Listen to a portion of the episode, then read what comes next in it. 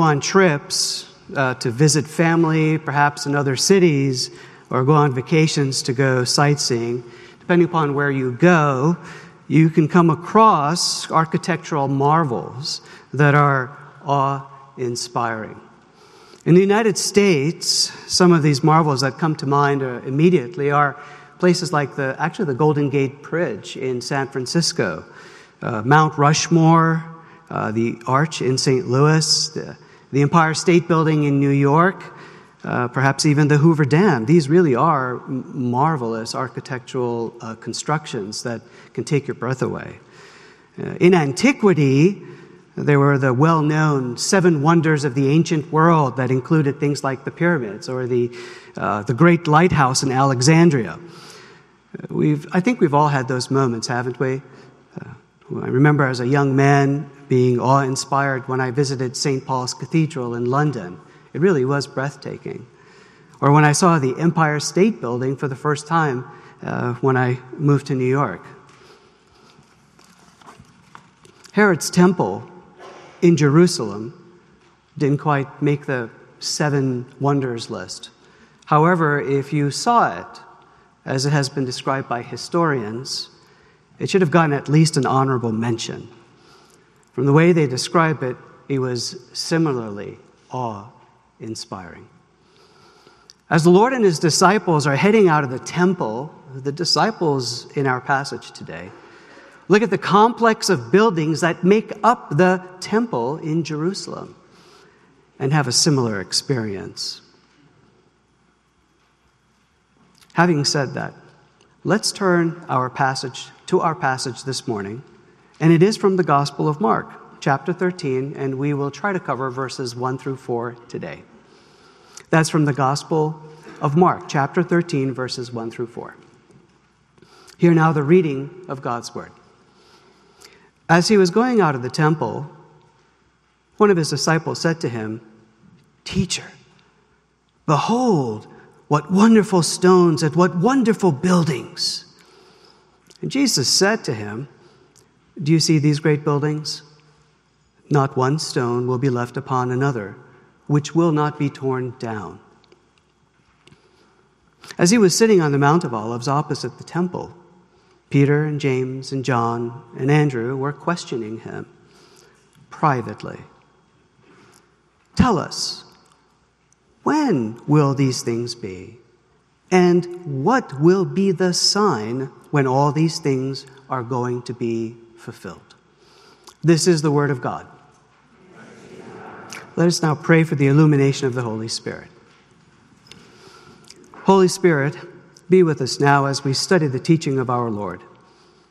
Even in the chapter that we are studying, His Majesty, the Lord Jesus, teaches us and teaches His disciples that you, Holy One, would guide them, inspire them to teach and to proclaim, to find comfort that you, very God, would be with your people. Help us now, we pray, as we study to understand well what the Lord taught, and help us to apply it fruitfully in our own lives. And we pray this in Jesus' name. Amen.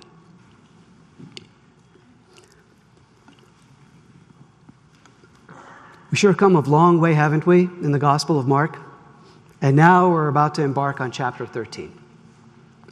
We're in the last section of this gospel, and specifically, we are in a section that has great complexity, of which has been debated by the church, especially more so in modern times.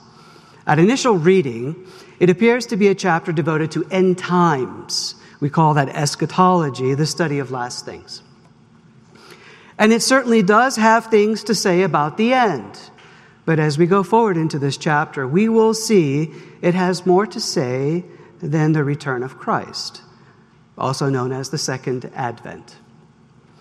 It has things to say about what would happen in the disciples' generation, as well as the period of time the, after the apostles had passed on. But with all the hoopla, I guess that's the best word I can come up with, with all the hoopla about end times, we can lose sight of something very important here the pastoral concern of His Majesty. as well as his preparing and teaching ministry for the disciples, and through them, ultimately, us. Now, some preparatory remarks are needed before I go headlong into this chapter. A couple of summers ago, both Pastor John and myself taught a several um, month study on eschatology. That study was called a systematic study. That's where we looked at the scripture in its entirety and came up with an explanation of what the Bible teaches about end times. For those of you who had attended, you may recall we discussed various threads of biblical themes that fed into biblical conclusions, uh, especially a covenantal perspective. We also gave overviews of different models that our church accepts, our denomination accepts, as being viable, like amillennialism, postmillennialism, and historic premillennialism. And at that time, we also taught that we respectfully reject dispensational premillennialism. You know, I, am not certain if we still have those lessons up on our website. However, if you are interested, I think class notes might be available if you would like them to go back and reread them. So, what we will be doing here is what is called biblical theology as opposed to systematic theology. Biblical theology is more concerned with the text under study. That is to say, that we won't be looking at all the other texts uh, in the Bible, but we will, to be sure, we will be aided um, in our understanding by looking at some texts um, within, the, within the Bible, but we won't be doing a systematic theology. So that is to say, if you're thinking that over the balance of chapter 13, we will have a full blown teaching on eschatology, I think you may be a little bit disappointed, and I want to make sure that we manage expectations. Now, within the Gospel of Mark, as we've noted in the past, Mark described Jesus as teaching, but it's very rare when Mark relates the actual lessons that he's teaching. We have read the responses of people have been amazed at Jesus' teaching and at times have led to skepticism by folks like the Pharisees, the Sadducees, and so forth. We have also noted that Jesus taught in parables, but the explanation to his teaching was done privately. The notion of insiders and outsiders has also been covered. Now, the reason why I'm bringing this up is because we have such an example of that here in our text today. Now, for, uh, as they say, uh, full disclosure purposes, you need to know that I hold an amillennialist perspective. I think that you should know that if you don't already know that. Because if you are knowledge about, knowledgeable about such things, it will inform you as to how and why I have come to such conclusions. Now, one last note about the topic of eschatology. Over my lifetime, perhaps yours as well, I have heard it said that there is so much division within Christendom, and the reason is that it is about the way we interpret Scripture. As a consequence, it has been reported that the depth of teaching in some churches is lacking. If that is the case, this is sad. I, for one, do not believe that the church must suffer such a fate. For it is wrong for God's people to starve when we have such a feast to feed upon in the scriptures. Instead, I think eschatology can become a wonderful example whether you hold any of the three views I just mentioned amill, pre-mill, historic pre-mill, or post-mill. For the church, you and I, within this local church, even, to demonstrate that we can disagree on non essential doctrines and continue to have communion with one another.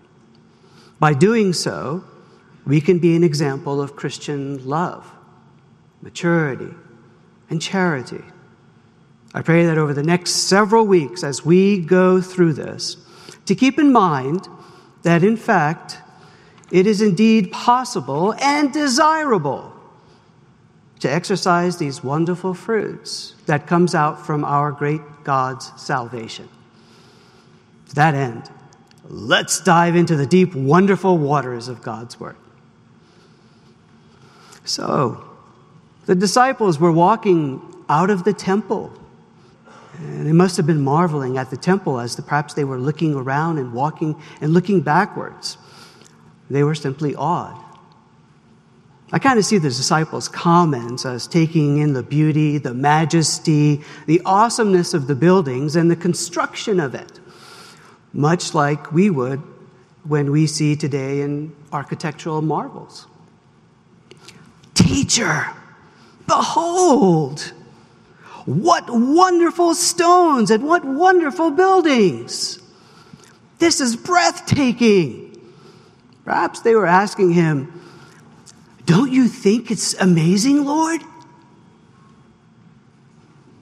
It's like something we might say when we're awed by something that we see, right? And we might feel the, the same way the second time or the third time or the fourth time that we, we see it, as, as assuredly was the case with the disciples. Another way of saying what I'm saying is, it never gets old. You're still awed.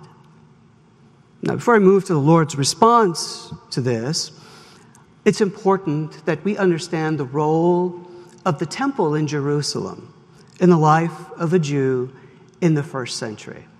So we'll talk about the role of the temple in Judaism in the first century, what it meant to them. So let's start with the history first. The temple in the first century that we're reading about is not the original temple. The first temple was built by King David's son, King Solomon. That was an ornate and glorious uh, temple where God had an earthly if you will, residence. It is where the God of creation met with his people, received their sacrifices, forgave them their sins, and as long as his glory was there, protected his covenant people. As long as they were not covenant breakers, he would continue to give them the blessings of the covenant. However, if they were in violation, they would receive the covenant curses. Well, we all know what happened if you've read through the Bible. After centuries of idolatrous sin, God, sending prophets to call his people to repent, in 587 BC, the glory of the Lord left the temple, and the temple was destroyed along with the city. In that instance, God used Nebuchadnezzar to sack the city and destroy Solomon's temple. Later on, under Cyrus, his rule, the faithful remnant that was preserved by God returned to Jerusalem to rebuild what was really, I guess you can call it, a poor man's temple in comparison to Solomon's temple. It was not until Herod the Great, a complex man for sure, which we don't have the time to get into right now, that decided to rebuild the temple on Mount Moriah. Herod was well known for being a builder. He was also known as being the one that ordered infants to be executed, as found in Scripture. After, of course, the wise men visited with him.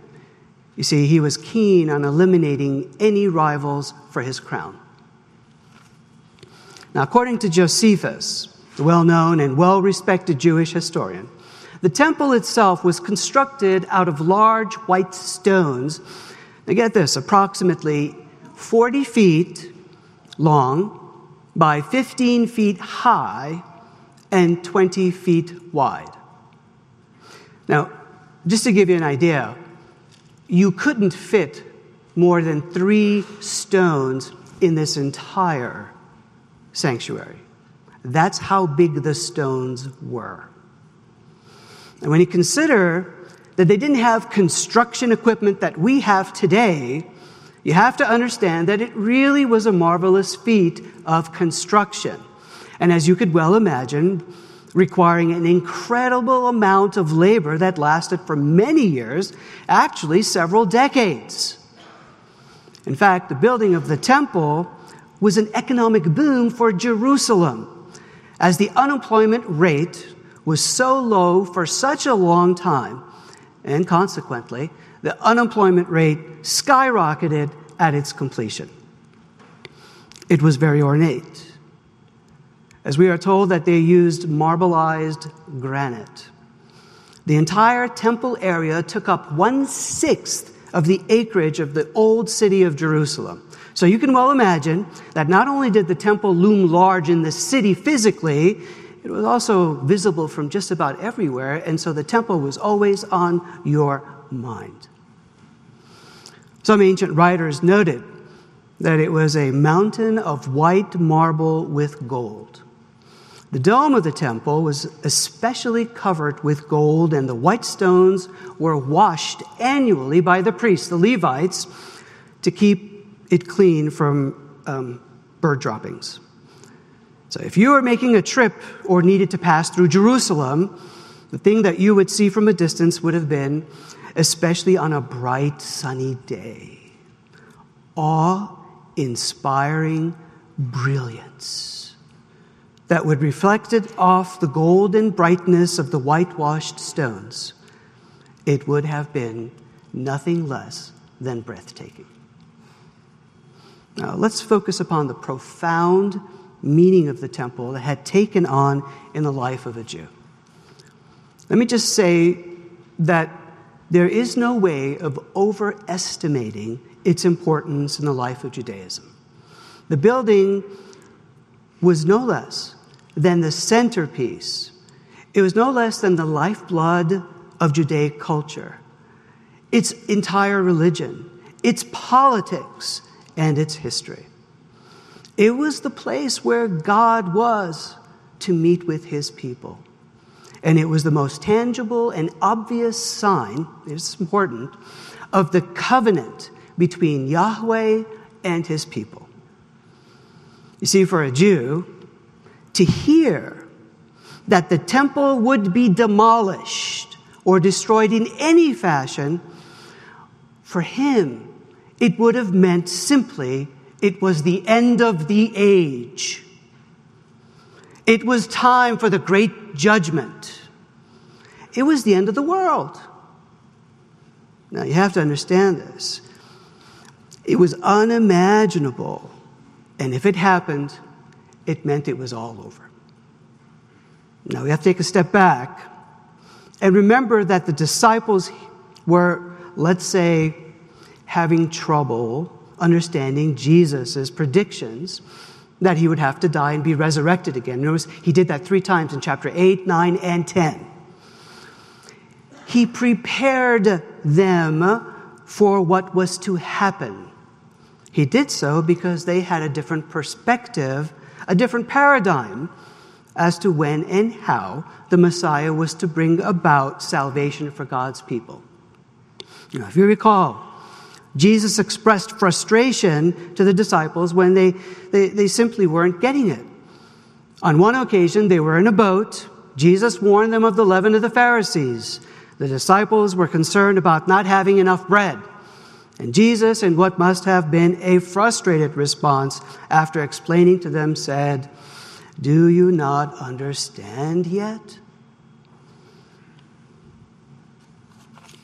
Part of the reason that they could not understand was that the Holy Spirit had not been sent, and part of it was that they were under an Old Testament hermeneutic that saw the Messiah, the anointed one, doing all of his, all of his work of salvation in one advent, in one coming. So, this is critical for us to understand. I must underscore that notion.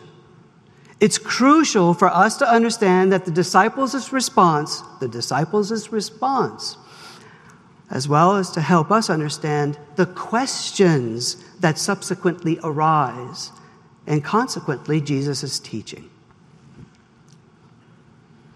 Now, having understood this, in view of a second temple Jew how he would see the temple, Jesus responds in what must have been to some of them as a shocking response. Jesus says, as they're walking out of the temple area, You see these great buildings. Not one stone will be left upon another that will not be torn down. It seems almost as if uh, Mark has Jesus dropping the mic. Because the narrative doesn't continue until they are now at the Mount of Olives. And now, looking out from the Mount of Olives, you can see the buildings of the temple in full splendor. I can't help thinking that not only shock, but also confusion. Just like when Jesus told them that he must go to Jerusalem and, and be killed and be resurrected.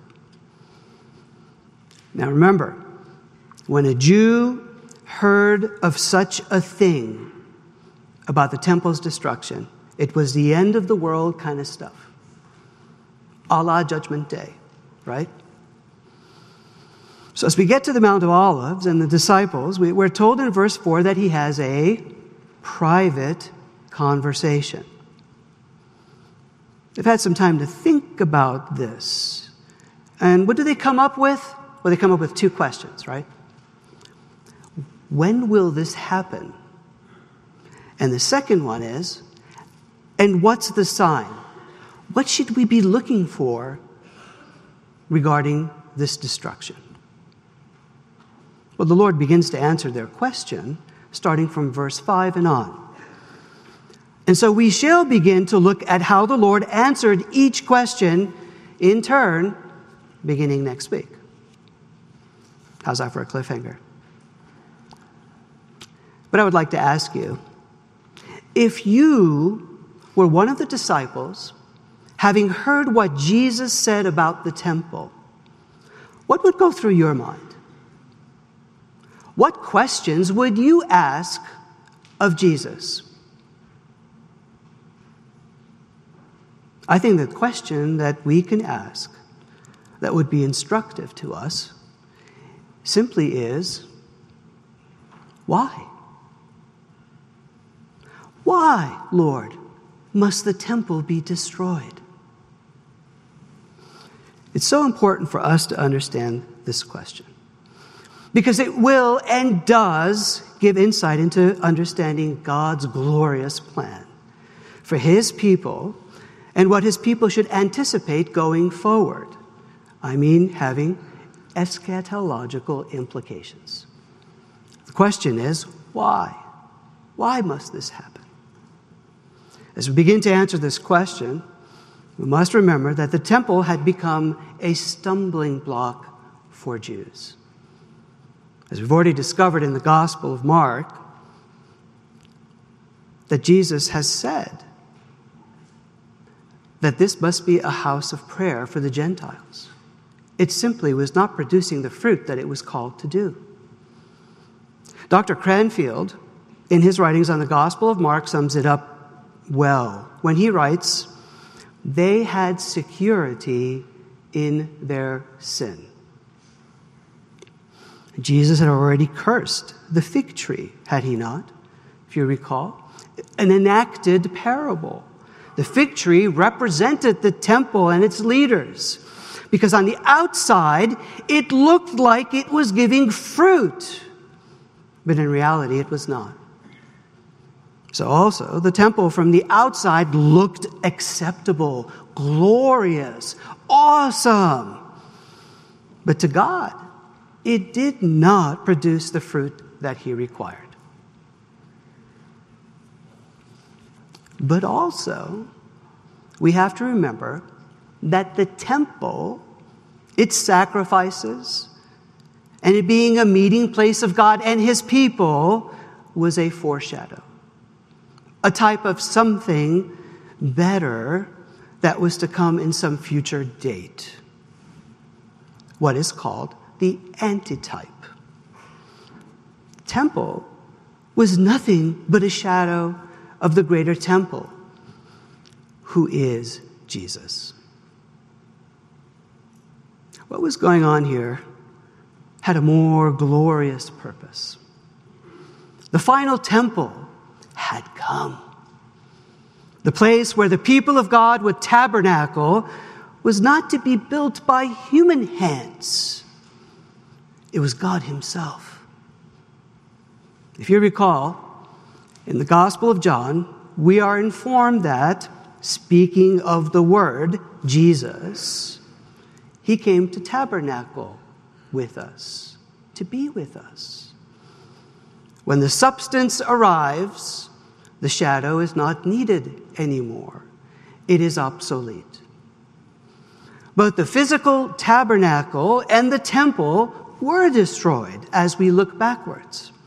They were shadows. The old becomes obsolete.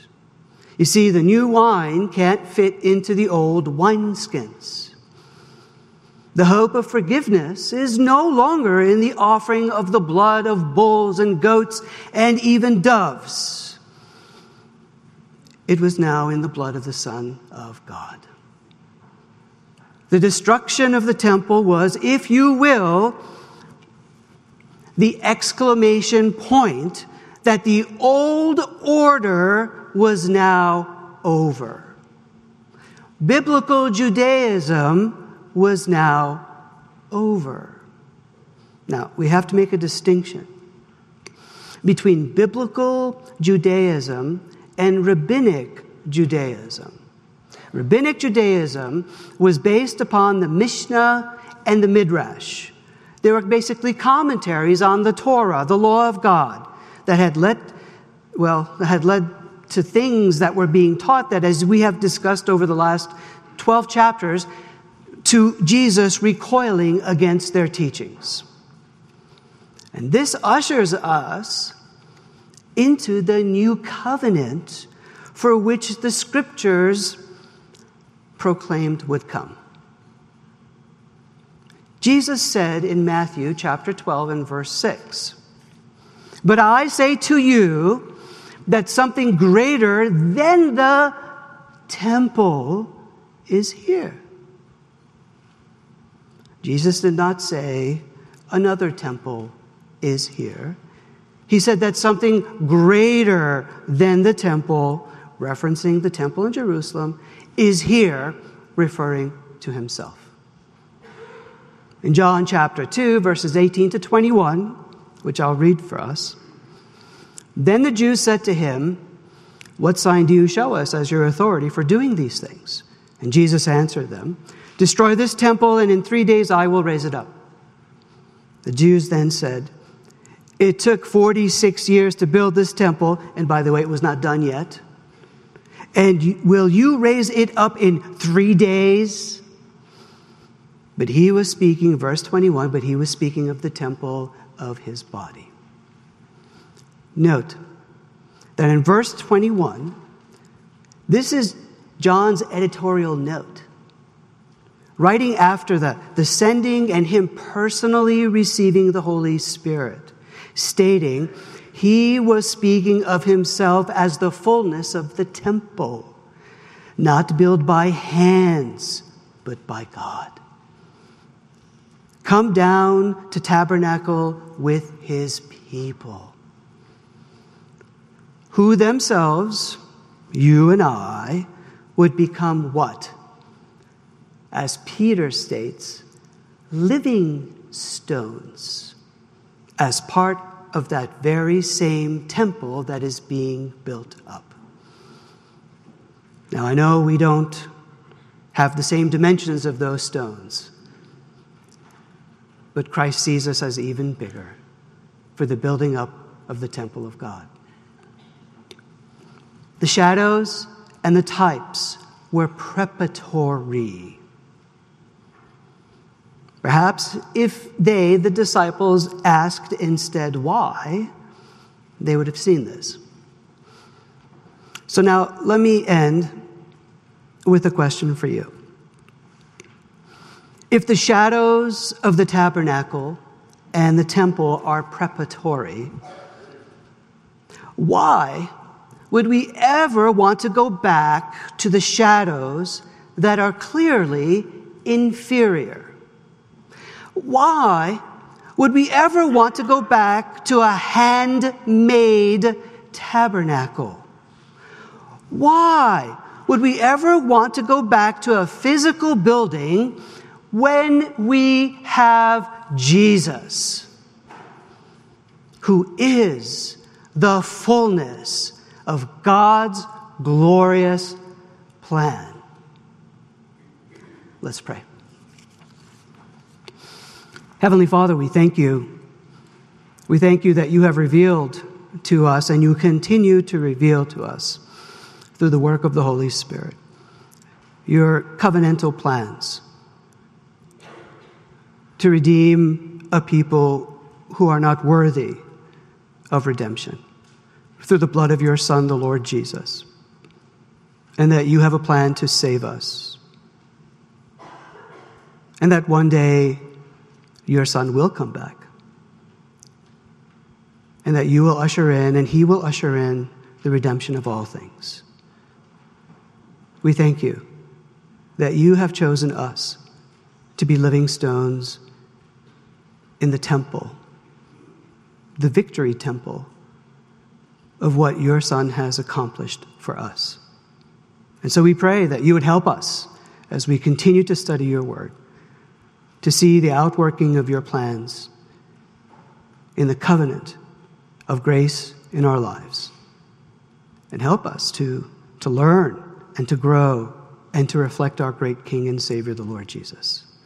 And we ask all of this in the name of the Father, the Son, and the Holy Spirit. Amen.